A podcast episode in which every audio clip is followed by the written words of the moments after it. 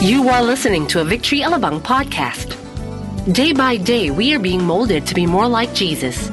Discover how God makes us more like Him in this message by Pastor June Vierte. We are right now uh, going to end our series, conclude our series po sa Romans chapter 8, 18 to 20. If you can stand up with me please, pwede ba tayong tumayong lahat?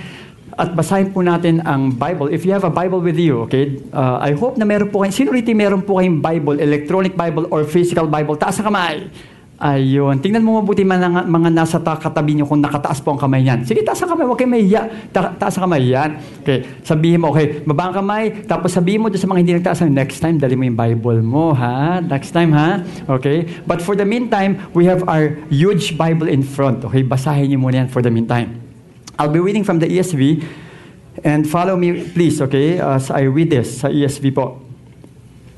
For I consider that the suffering of this present time are not worth comparing with the glory that is to be revealed to us. For the creation waits with eager longing for the revealing of the sons of God. For the creation was subjected to futility, not willingly, but because of him who subjected it in hope, that the creation itself will be set free from its bondage to decay and obtain the freedom of the glory of the children of God. For we know that the whole creation has been groaning together in the pains of childbirth until now. And not only the creation, but we ourselves who have the first fruits of the Spirit groan inwardly as we wait eagerly for adoption as sons, the redemption of our bodies. For in this hope we were saved. Now, hope that is seen is not hope, for who hopes for what he sees? But if we hope for what we do not see, we wait, we wait for it with patience. Likewise, the Spirit helps us in our weakness. For we do not know what to pray for as we ought, but the Spirit Himself intercedes for us with groanings too deep for words. Verse 27 And He who searches hearts know what is the mind of the Spirit, because the Spirit intercedes for the saints according to the will of God. And we know that for those who love God, all things work together for good, for those who are called according to His purpose. For those whom He foreknew, He also predestined to be conformed to the image of His Son in order that he might be the firstborn among many brothers. And those whom he predestined, that's in verse 30, he also called. And those whom he called, he also justified. And those whom he justified, he also glorified. Let us pray. Dear Lord God, we lift up, Lord, to you again this message. Panginoon, gumalaw po kayo sa aming kalagitnaan. Dalayan ko rin po, Panginoon, na buksan niyo po ang aming puso, buksan niyo po ang aming isipan. Panginoon, dalayan po namin na wag po kaming aalis sa bulwagang ito na hindi niyo po kami nakakaniig, Panginoon. Kausapin niyo po ang bawat isa Panginoon, salamat po sapagkat ang inyong banal na espiritu ang magsisilbi po na tagapangaral po sa amin. Panginoon, dinadalangin po namin na hawakan niyo po ang mga may sakit po sa amin sa lugar na ito. If you have sickness right now, can you please raise up your hand? Panginoon, hawakan niyo po ang katawan po nila. Naniniwala po kami na wala pong imposible sa inyo upang pagalingin, Panginoon, ang mga may sakit po sa aming kalagitnaan. Panginoon, dalangin po namin na pawiin niyo po ang anumang sakit. Kung meron man sa kanila na merong high blood, uh, uh, uh, or asthma, or diabetes, or whatever that is, Lord, kung na-stroke po sila, Panginoon, kayo po ang patuloy, Panginoon, humawak sa kanilang katawan at naniniwala po kami, Panginoon, na kayo po ang dakilang manggagamot sa mga oras na ito. At, dad, dad, at pinapanalangin namin, Panginoon, na uh, patuloy niyo po sila, Panginoon, na hawakan at pagalingin ang kanyang physical na katawan upang mapagsilbihan kayo ng gusto sa kanilang buhay. Salamat po muli. Ang lahat ng ito ay dinadalangin na, namin sa matamis sa pangalan ng Panginoon Jesus at ang lahat ay magsabi ng Amen, amen. Okay, pwede na po kayo makaupo. Ngitian niyo po muna yung katabi ninyo. Okay, bago kayo po. By the way, okay, kasama ko po nga pala ang aking misis. Okay, pwede bang tumayo ang aking napakagandang misis? Okay, napakapalad po ng misis ko. Ay, napakapalad ko pala sa aking misis. Okay, dahil uh, siya po ay aking naging katuwang uh, for the last, uh, well, 15 years, okay? Siniguro lang, no? 15 years, okay? At meron pa kami dalawang supling. We have two sons na uh, we have a 13-year-old and a 10-year-old. And I'm blessed with a wife that really supports what I'm doing. So I hope that uh, when when the Lord gives you also a spouse, ang kukunin niyo po kapag sino single dito? Single, yung mga single at marriageable age. Single ha, yung single. Okay, single na mga ano, yung mga gusto mag-asawa. Ayan, yung mga single. Yung mga hindi, yung mga ayaw yung mga ayaw magtaas ng kamay, Lord, tingnan niyo, ayaw na mag-asawa eh. Okay, so, so yung mga sing, hanapin niyo po yung mga may takot po sa Panginoon, mas mahal po si Lord kaysa dun sa mapapangasawa niyo. Mas maganda po 'yon. Talagang asin may takot po sa Panginoon. Kaya nga po kapag yun po nakita niyo, I'm sure that uh, you will have you will not have any insecurity because I believe that the Lord will also even bless your marriage as well. Now, let me go through uh, the, the past week po ng ating uh, pinag-usapan. Napag-usapan po natin ni, ni Pastor Jonathan yung patungkol po sa kabanalan ng Panginoon. Ang kabanalan po ng Panginoon ay tunay po na, uh, na hindi po natin pwedeng ipag hindi po natin pwedeng uh, pag, ip, papagwalang bahala dahil naniniwala po tayo na talagang seryoso po ang kabanalan ng Panginoon. God does not play with His holiness. Ang Panginoon po ay, pag sinabi nating banal, ay sinasabi natin na wala pong kasalanan makakapasok po sa kanyang kaharian. Wala pong kasalanan o wala pong makasalanan na pwede pong pumasok sa kanyang presensya. At kung kaya nga po, we have to move to uh, our uh, second week of our topic which is yung pong tinatawag na uh, positional holiness or positional righteousness. Na kapag tinanggap niyo po ang Panginoon sa inyong puso bilang sariling Panginoon na tagapagligtas, yung po si Jesus ay makakaranas po kayo ng kaligtasan at the same time yung pong tinatawag na kabanalan. Yung kabanalan po na ito ay hindi po ito na tinatrabaho. Hindi po ito ginagawa. Okay? Hindi po ito nanggagaling sa atin, nanggagaling po ito sa Panginoon. He is the one who's working through us. Ang pagkakaiba po ng Kristyanismo sa iba pong mga relihiyon, when I say Christianity, yun po yung uh, Christianity na hawak-hawak po natin ngayon, yung pong pinaniniwalaan natin. Ang pagkakaiba po ng uh, sinasabi po ng Bible patungkol po sa kaligtasan ay uh, ang kaligtasan po na meron po tayo ay hindi po tinatrabaho ang kaligtasan na meron po tayo ay ginawa na po ng Panginoong Jesus. Ang gagawin na lamang po natin ay tatanggapin siya, paratayanan siya, at sa ating buhay. And eventually, ipapataw niya po sa atin, o sa English, o sa theology po, ang tawag po ron ay imputed righteousness. He will impute His own righteousness on us para makatayo tayo sa harapan ng Diyos.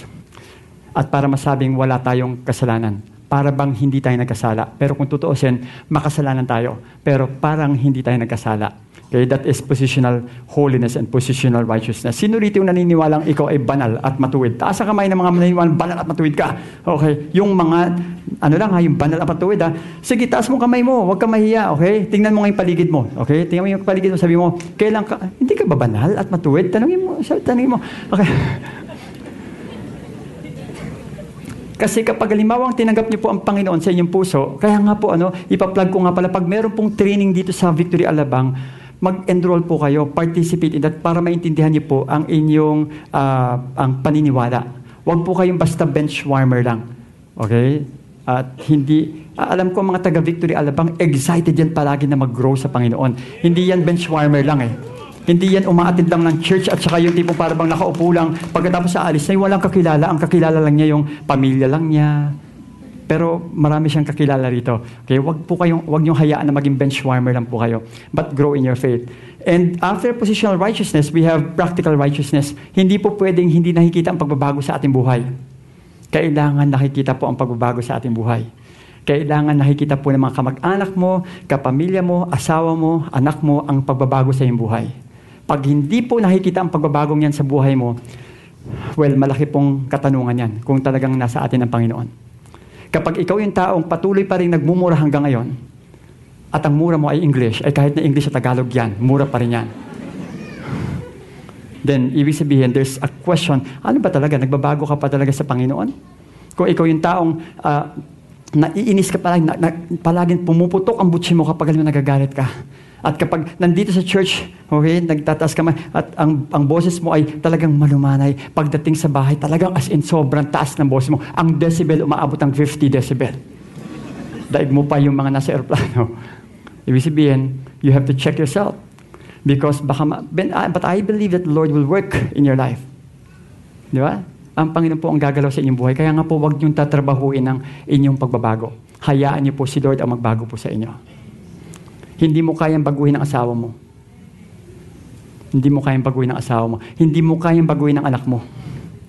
Hindi mo kayang baguhin. Si Lord lang ang kayang magbago dyan. Kaya nga ang gagawin mo, you have to always trust the Lord that the Lord will be the one to change your spouse, change your parents, change your children. Because if the Lord change the heart of that person, then I tell you, yung pagbabago po niyan matindi. Hindi po yan robot na susunod lang sa'yo. It's the Lord who will really turn his life and her life around makikita niyo po yung tunay na pagbabago. And our last topic we'll talk about positional, or rather um, ultimate holiness. What is ultimate holiness? Let me um, give you uh, at least three reminders of what ultimate holiness is. Number one is we will be free from pain and suffering. We will be free from pain and suffering. That's my number one point. Can, can we show that? Okay, nandiyan ba yan? Okay. It says here, For I consider that the suffering of this present time are not worth comparing with the glory that is to be revealed to us. Yung, yung suffering po natin sa, sa oras na ito ay walang-wala kumpara dun po sa ipaparanas po sa atin, ipapakita sa atin ng Panginoon, yung kalwalhatian na yon pagdating ng araw. Pagdating po ng araw, makikita natin na yung dinadaanan natin dito sa lupa ay parang baliwala lang. Imagine niyo po, let me use an illustration.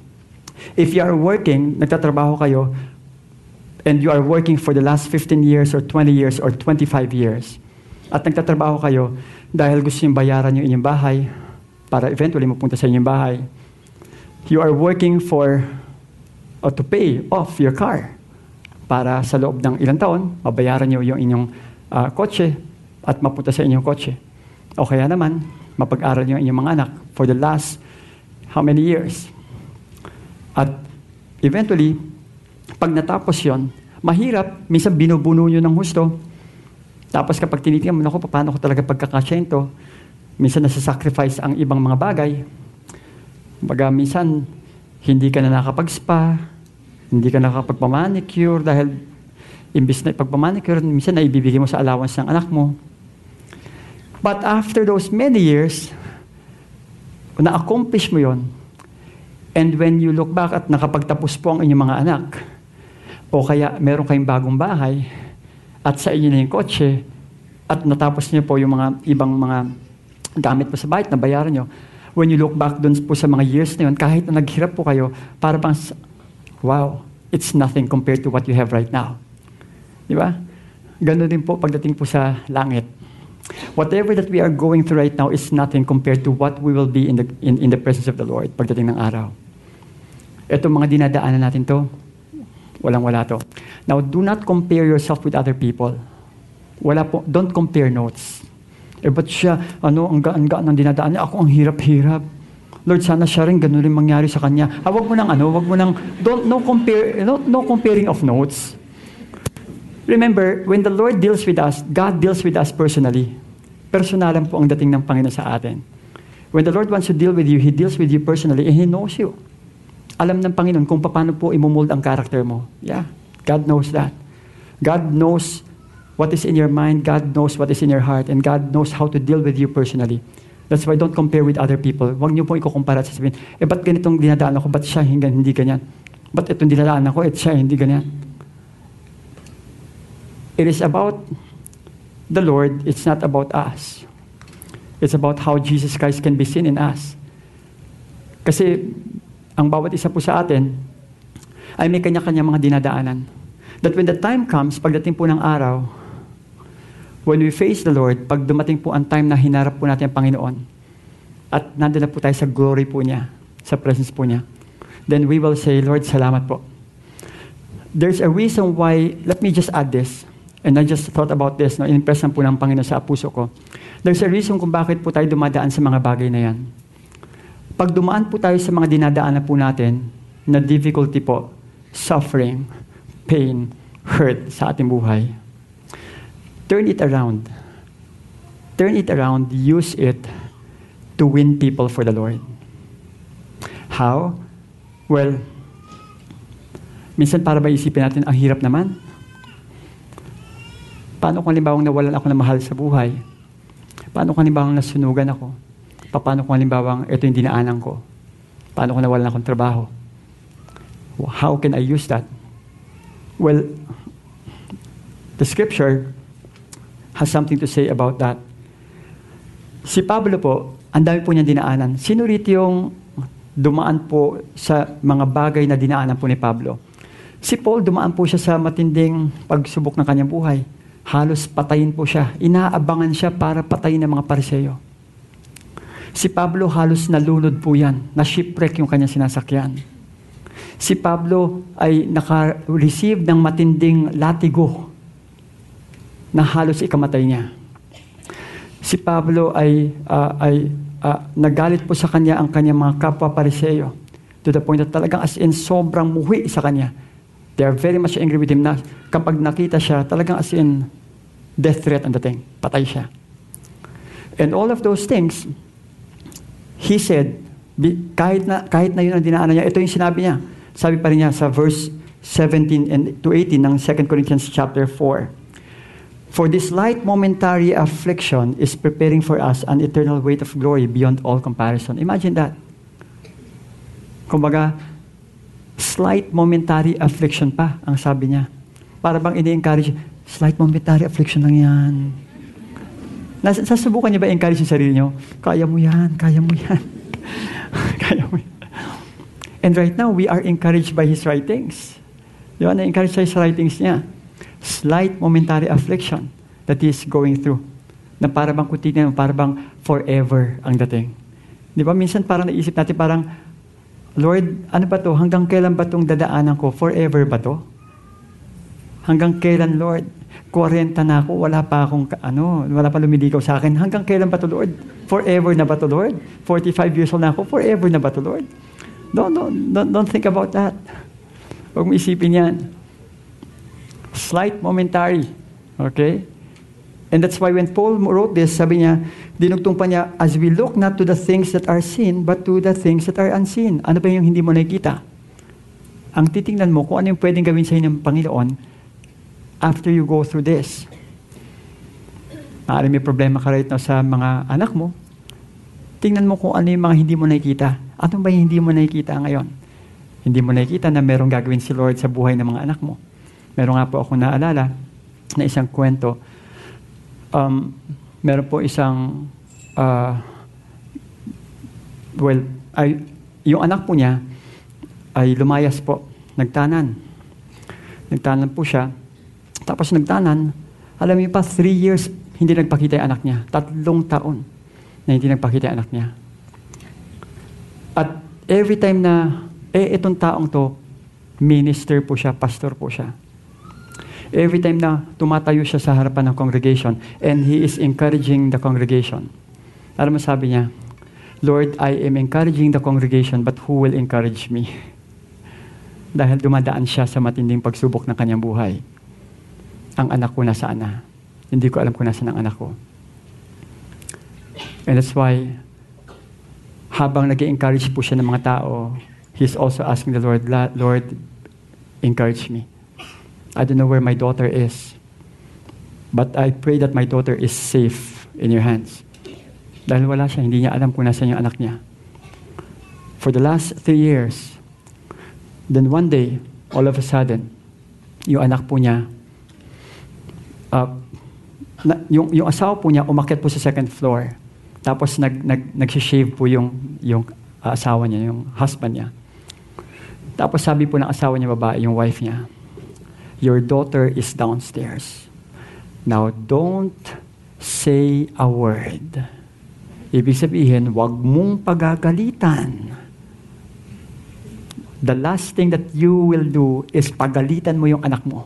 Wag mong pagagalitan. Talaga asin, ano? Medyo talagang uh, he mustered himself. Baba siya. Nung nakita niya yung kanyang anak, yung anak niya talaga as in, dumapap, lumuhod po sa harapan ng, ng tatay at sinabi, Dad, forgive me for what I did. Patawarin niyo po ako. Hindi ko po gusto yung ginawa ko. Ngayon po may asawa na ako, tapos may anak ako. Patawarin niyo ako. Ang ginawa ng dad, niyakap lang siya. Hindi siya nagsalita ng kahit na ano. Basta niyakap lang niya yung kanyang anak. Pinatawad niya anak niya. Now, where are they right now? That girl, na three years pong nawala, God turned things around. To the point that even that guy, yung kanyang asawa po ay naging pastor eventually. He became a pastor. And they plant church. They joined hand in hand. The point is that can God turn our, our, our, our life around, kaya po ng Panginoon yan. Kaya nga po kahit na po anong dinadaan natin, God can turn things around. Momentary po yan. Three years is like long. Sasabihin, ang tagal naman, three years, parang forever. But you know what? It turned out pa rin that the glory still goes back to the Lord. Now, the guy doesn't know that I'm using his story to encourage you. Hindi ako nakapagpaalam sa kanya. Pero na-encourage kayo, na-encourage rin ako. Ibig sabihin, meron talagang ginagawa si Lord sa atin that will eventually re- make us realize na Lord, pag humarap po ako sa inyo pagdating ng araw, lahat ng mga nangyayari sa aking buhay, it's just truly momentary. And the glory is really great. Pagdating po, pagdating ko sa inyong tabi, sa presensya po ninyo. That's why when Paul wrote this, sabi nga niya, as we look not to the things that are, that are seen, but to the things that are unseen. For the things that are seen are transient, but the things that are unseen are eternal. Things that are unseen are eternal. Hindi po natin dapat na, now I'm not saying na, na, da, dapat ganun rin gawin mo. No, hindi. There are things in our life na hindi po natin kayang kontrolin. Hindi po ba? Meron tayong mga hindi kayang kontrolin sa buhay natin eh. Buhay po ng ating mga mahal, yung mga life po ng ating mga mahal sa buhay, business, hindi po natin kayang kontrolin yung mga bagay na yan. That's why again, we have to always cling on and think that those are just momentarily. Sabi mo sa katabi mo, sandali lang yan. Okay? Sabi mo sa katabi mo, huwag akong titingnan mo ha, don't look at me ha. Sabi mo sa katabi mo, sandali lang yan. Okay? Kapag, pag, kapag, kapag sinagot ka, eh, sampung taon na. Sabi mo uli, sandali lang yan. Okay? Sampung taon na, kahit na sampung taon na. For our present troubles are quite small, sabi sa New Living Translation. For our present troubles are quite small and won't last very long. Ayan ha, pinaraphrase pa niya. I'm quoting from the New Living Translation sa 1995. For our present troubles are quite small and won't last very long. Yet they produce for us an immeasurably great glory that will last forever. Wow. So we don't look at the troubles. We can see right now. Don't look at the troubles. Sabi mo, remind mo, katabi mo, don't look at the troubles. Don't look at the troubles. Okay? Kahit na hindi mo kilala, sabi mo lang, don't look at the troubles. Okay? Para makilala mo, mamaya ay makikilala mo na yan. Okay? Mga konting ano lang yan, dalawa na lang na ano, kausap yan. Magpapakilala na yan sa'yo. Don't look at the troubles.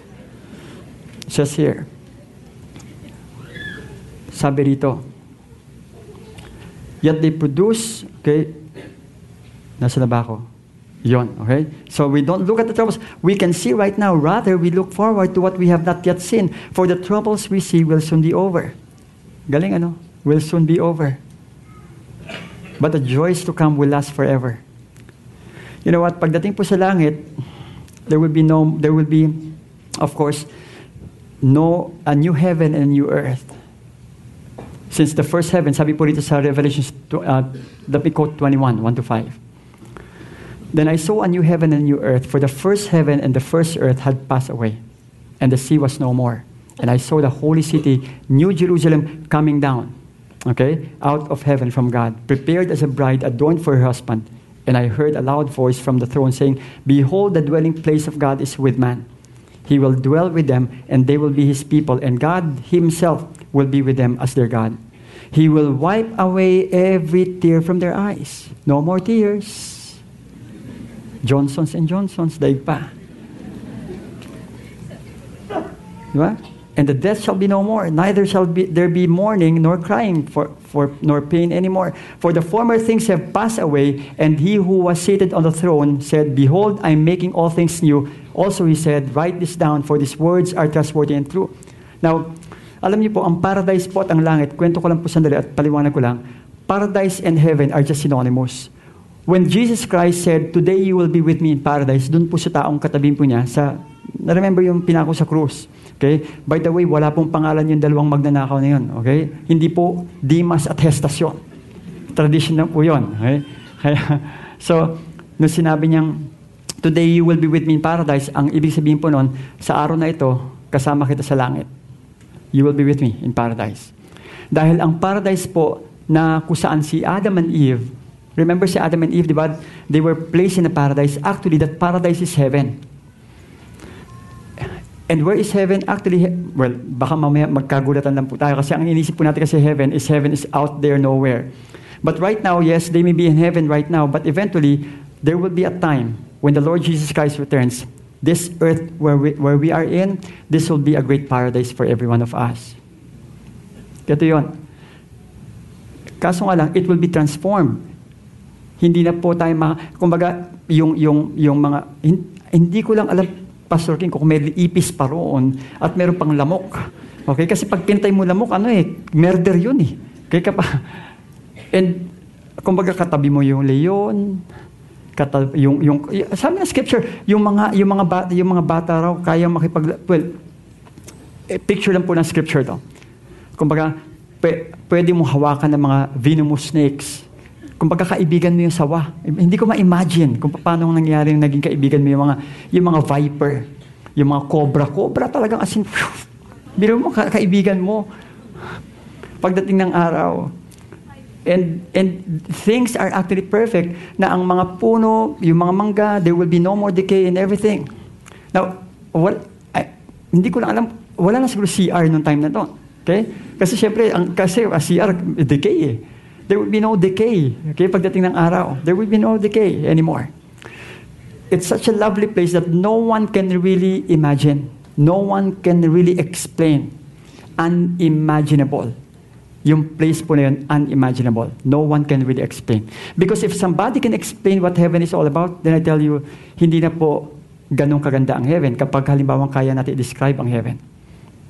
Remember, when the Lord God created this earth, this world, this universe, the galaxies, the solar system. When God created everything, He created everything in how many days? Six days. Six days. But what about heaven? What about paradise? What about His presence? His presence is already there for eternity. So imagine mo, living on this earth, is like living in a trash can. But living with the Lord, wow, heaven. Yun na talagang heaven. That's why, I mean, speaking of that kind of, of experience, there will be no more tear. May nagtanong, I don't know if somebody asked you already, paano yung mga, eh pastor, paano yung kamag-anak ko nasa impyerno? Paano, pa, Paano yung, paano kapag halimbawa nandun siya? Okay? Paano kung nandun siya? Paano kung halimbawa meron akong magkano kakilala, kaibigan, nasa impyerno at ako nasa langit, hindi ba ako malulungkot noon? Eh kasi sabi ng Bible, no more tears. No more pain. Eh kapag halimbawa nalaman kong nandun ang mga mahal ko sa buhay, hindi ba ako iiyak noon? But you know what? If you are in the presence of the Lord, you will not actually entertain sadness anymore because you are filled with joy and gladness already. And that's why, if you are already there with Him in His presence, ang focus mo ay talagang sa Kanya. Hindi, kumbaga, uh, sinong, sinong mas matindi ang pagmamahal sa kamag-anak mo o sa mga mahal mo sa buhay? Ang Panginoon o ikaw? Ang Panginoon. Kung mahal mo ang kamag-anak mo at ang mahal mo sa buhay, mas mahal ni Lord ang mga taong ito. Kaya hindi natin pwedeng saklawan ang pagmamahal ng Panginoon sa pagmamahal natin sa ating mga mahal sa buhay. Kaya nga habang nandito pa po tayo sa lupang ito, we have to always do our part in order to share the gospel to them. Christianity is not just for us, Christianity is for every people in this world. Because if a person does not have Jesus Christ, then that person will end up in eternal hell fire. Kung tatagalugin po natin, naglumalagablab na apoy. Impyerno. Pastor, hindi ba ang impyerno dito sa lupa? Kapag halimbawa wala kang, wala kang trabaho, impyerno yun. Hindi yun. Kapag maingay yung bahay, kapag, ma, kapag halimbawa uh, masyado maano yung pamilya mo, watak-watak ang pamilya, impyerno, hindi yun ang impyerno. Walang-wala yun. Kumbaga, ang point is that there is really a place, there is a literal fire. Well, again, who can explain this more than the Gospel of Luke. In Luke 16, 24 to 25, sabi rito, And he called out, Father Abraham, have mercy on me and send Lazarus to dip the end of his finger in water and cool my tongue, for I am in anguish in this flame. But Abraham said, sabi po ni Abraham, Child, remember that you in your lifetime receive your good things, and Lazarus in like manner bad things. But now he is comforted here and you are in anguish. Oo nga. Si Lazarus, he's a beggar. He is sick. He is begging. He has nothing. Ikaw, nung nasa lifetime mo, ang sarili mo lang inaaptupag mo, puro lang sayo, sayo, sayo, pati pagkain mo, sayo lahat, lahat sayo. Oo. Pero dumating ang time na kinuha na yung hiram buhay. At hindi mo pa rin tinanggap ang Panginoon sa buhay mo. Ngayon, si Lazarus, nasa bosom ni Abraham during the time, nasa, and siya naman, nasa paradise, and siya naman, sila, the, the rich man is on the other side. And there's no way for, for them to crisscross. Kaya nga po, whatever that we are going through right now, this is just momentary. There will be a time wherein there will be no more pain, no more mourning, no more sadness. And that is very true. Hindi ko po alam kung ano pong dinadaanan niyo sa mga oras na ito. But we can just bank on the word of the Lord. Don't bank on the pastor's words. Don't bank on the minister's words. Bank on what the word of God has to say about your situation. Because ito po ang makakapag-encourage po sa atin. Marami po sa mga, sa, sa mga ibang bansa, China, North Korea, Middle East, ang mga mananampalataya po ay pinapatay. Sa North Korea, kapag nalamang krisyano ka, you will do the hard labor. I, i, i, dadaling ka nila sa isang hard labor to the point that you have to sweat blood and even, you know, kill yourself physically. Sobrang tindi ng trabaho. Manual labor. Hard labor. And kapag hindi ka nagtrabaho, sisipain ka nila up to the point of death. And that is what's happening right now in other countries. Right now, we are enjoying our freedom here in the Philippines. Ini-enjoy po natin kasi nga we are we have a free country. Pero in some other countries, pugot ulo. Sa ibang country, ang kanilang buhay po ay nakasalalay. Pero and yet the question is, will there be a time that they will also receive glory? Yes. Momentary lang yon. Ang pinakamahalaga sa lahat ay yung kung ano po yung mangyayari sa kanila after their momentary suffering and momentary trial.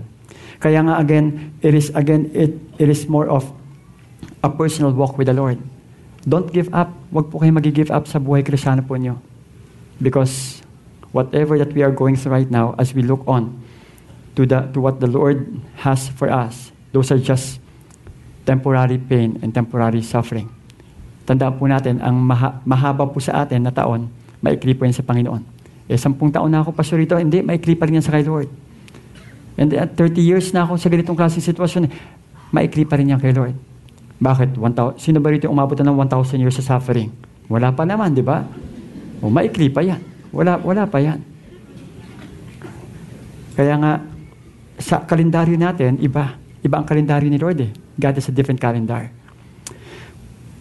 Aside from that reminder, we also have to understand that we will receive what we hope for. Matatanggap po natin kung ano po yung ating uh, uh, hino-hope. Okay? Ano ba sa Tagalog, Pastor King, hope? Pag-asa. Yung ating ating hinahangad. Ayun, tama. Yung ating hinahangad.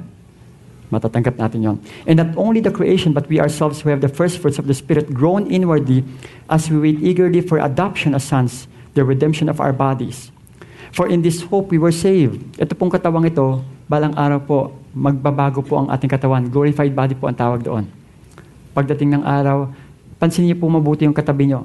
May igagwapo pa yan at igaganda pa. Yeah, yeah. Naalala ko yung sinabi ni Pastor Sani. Sabi niya, pagdating raw sa, pag, pagkalimbawa raw pumunta tayo ng, ano, ng langit, kung ano raw yung mukha natin rito, yung pa rin raw sa, ano, sa langit, wala raw pagbabago. Kasi baka mamaya hindi tayo magkakilala sa langit eh. Pero actually, we will all be perfect in heaven. Perfect. As in, kaya nga, kumbaga, walang sinabi yung mga facial, you know, cosmetic surgery. Walang sinabi yan. Walang sinabi. Kaya kumbaga, uh, ka, yung, yung ibang, kapag halimbawa ang ina niyo po, no? kapag halimbawa iba, binabanat na talaga yung kanilang skin hanggang dito, hanggang sa, yeah, para talagang as in, uh, wala, para mawala ang wrinkles. Nako, pagdating sa langit, no wrinkles. Yeah. Hindi lang natin alam kung, kung anong edad tayo na nandoon. siguro yung prime of age. I'm just assuming. Prime of age. Pero ang point dito is magkakakilalanan pa rin tayo. Because even Lazarus, he knows the rich man. The rich man also recognizes Lazarus. Magkakakilala pa rin. Elijah, at saka si Moses, the same thing. Magkakilala pa rin. So therefore, in heaven, you will understand that we can still know each other. Kaya nga pagdating doon, kaya nga sa langit po pala, wala nang mag-asawa. Kaya asawa mo rito, hindi mo na asawa sa langit yan. There is no giving into marriage anymore pagdating po sa langit. Hindi mo na anak yung anak mo pagdating sa langit. Yeah. Pagdating sa langit, lahat po tayo magkakapatid sa Panginoon. Kasi imagine mo, kapag halimbawa asawa pa rin asawa mo at anak mo pa rin anak mo, lalabas, may kanya-kanya pa rin tayong pamilya sa langit. May, de los Reyes, de los Santos, de la Torre, lahat. Ko, angkan-angkan pa rin. Pero kapag halimbawa wala tayong pamilya, kaya nga ang galing ni Lord, no? Kaya nga dito right now, pansin niyo po, this is actually the kingdom of God already. Because the kingdom of God is already in our hearts. Kumbaga, nararamdaman na natin yung kingdom ni Lord, pero meron pang mas matinding kingdom ni Lord. Yung kapag naram, pag nandun na po tayo, that is the real, real, we are right now experiencing it. How much more kapag nandun na tayo? Kaya meron pong tatapik sa inyong balikat kapag halimbawa tinapik po sa balikat nyo. Ay, naalala mo ba ako? Sabi ay, hindi. hindi, uh, na, uh, actually, ano eh, uh, yung, kaya, kasi ako yung na-reach out nung na-reach out ng na-reach out mo. Ako yon. Kaya salamat sa iyo ha. Kaya ako nakakilala sa Panginoon, kaya nandito ako ngayon. And sometimes, probably I'm just thinking, people will just go to you and say, and, and you know, magpapasa, alam mo, salamat dahil sa'yo nakakilala ko sa Panginoon. Kung hindi, wala ako rito ngayon eh. Alam mo, sa, sa langit po talaga, as in, pagdating po sa, sa, sa presence ng Panginoon, it's really different. That's why we are hoping And we believe in our hearts that one day we'll be there. Right now, we are already experiencing it. Sino rito yung alam mo? Alam mo ha, yung talaga, huwag ka nang titingin sa mga katabi mo at huwag kang titingin kung gano'ng karami magtataas sa kamay. Alam mo na pupunta ka na langit. Taas sa kamay. Ah, baka may iba sa inyo. Ano, sige ba ang kamay? Okay? I hope na hindi yung iba sa inyo. Nagtingin na muna gano'n. Taas na rin kamay. Alam mo na, alam mo, napupunta ka. Kaya nga sabi rito sa scripture, sabi rito, For in this hope we were saved. Now hope that is sin is not hope, for who hopes for what he sees? But if we hope for what we do not see, we wait for it with patience. Just wait for it with patience. Eventually, we will be there. Eventually. And we believe that as we go there, kasama natin ang Holy Spirit. Alam mo, yung, the role of the Holy Spirit, He will be the one to intercede for us. He will be the one to guide us. And let me read, okay, this portion of the passage in verse 26. Likewise, the Spirit helps us in our weakness, for we do not know what to pray for as we ought, but the Spirit Himself intercedes for us with groanings too deep for words. And He who searches heart knows what is the mind of the Spirit, because the Spirit intercedes for the saints according to the will of God. And we know that for those who love God, all things work together for good for those who are called according to his purpose. All things. Let me repeat all things. It says here, work together for good for those who are called according to his purpose. Did God call you for a purpose? If yes, then all things will work together for the good of those even who love God. Moses, hindi po niya pinansin yung kanyang dinadaanan. Wala siyang pakialam kahit na hindi po siya naging Prince of Egypt ang pinansin po niya kung ano po yung nasa ahead niya. He didn't care. Wala akong pakialam kahit na hindi ako maging prince ng Egypt. Wala akong pakialam kahit na hindi ko mamana ang kayamanan ng Egypt. Okay lang. Kasi meron siyang nilook forward. And you know what that is? Of course, the riches that is in Christ. We can find that in Hebrews 11. Can we flash that verse? It says here in Hebrews 11, okay, 11, 23 to 26. By faith, when he was born, okay, was hidden for three months by his parents because they saw he was beautiful. He was a beautiful child, and they were not afraid of the king's edict. By faith, Moses, when he had grown up, it says here, refused to be called the son of Pharaoh's daughter, choosing rather to endure ill treatment with the apostle or ill treatment with the people of God than to enjoy the passing pleasures of sin. Considering, it says here, considering the reproach of Christ greater riches than the treasures of Egypt, for he was looking to the reward. Imagine Moses, hindi pa niya nakikita si Christ, pero yet, he's looking forward already. Wala siyang pakialam. Okay lang. Kaya kapag dumadaan po tayo, okay lang. No problem. Because eventually, we are looking forward to a reward. Hope. Hindi natin nakikita ngayon, pero alam natin, sigurado tayo, that God is up to something in our very lives. Do you believe that God is up to something to your life, which is great? Diba? I mean, you have to believe that. Because we, I, I believe that if God did that to Moses, then God will also do that to us. Hebrews 10:35. Okay, so don't lose your confidence; it will bring you a great reward. Okay, that's found in Hebrews 10:35. Let me just quote this last part in Romans 8:23 to 28. But well, before I quote that, let me just go to 1 Corinthians 15:50 to 52. I tell you this, brothers, flesh and blood cannot inherit the kingdom of God, nor does the perishable inherit the imperishable. Behold, I tell you a mystery. We shall not all sleep, or we shall not all die. Kasi para po sa kanila, hindi po nila binabanggit ng diretsyo ang death. Kaya sinasabi doon, we shall not all sleep. Parang tayo, ng mga Pilipino, di ba sinasabi natin, o oh, sila ang lolo mo? Ay ano, wala na si lolo. Ay natin sabihin, ah, namatay na si lolo. Kasi parang masyado matalas eh.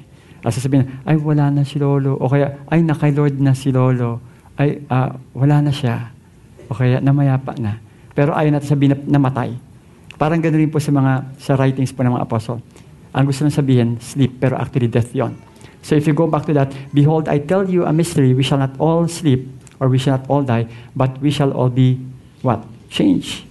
We shall all be changed, ang sabi dito. It says here, in a moment, in the twinkling of an eye, at the last trumpet, for the trumpet will sound and the dead will be raised, imperishable, and we shall be what? Change. Kaya, kung titingnan natin, tayo ang totoong transformer. Yeah. Talagang as in, you will be transformed from this physical body to glorious body. I mean, magbabago in the twinkling of an eye. Pagdating po ng Panginoon. No flesh and bones can inherit the kingdom of God. No flesh and bones can, can, can uh, go to heaven, but glorified bodies only. Pansinin yung, yung katawan ng Panginoon, yung glorified body niya, tumatagos po sa pader.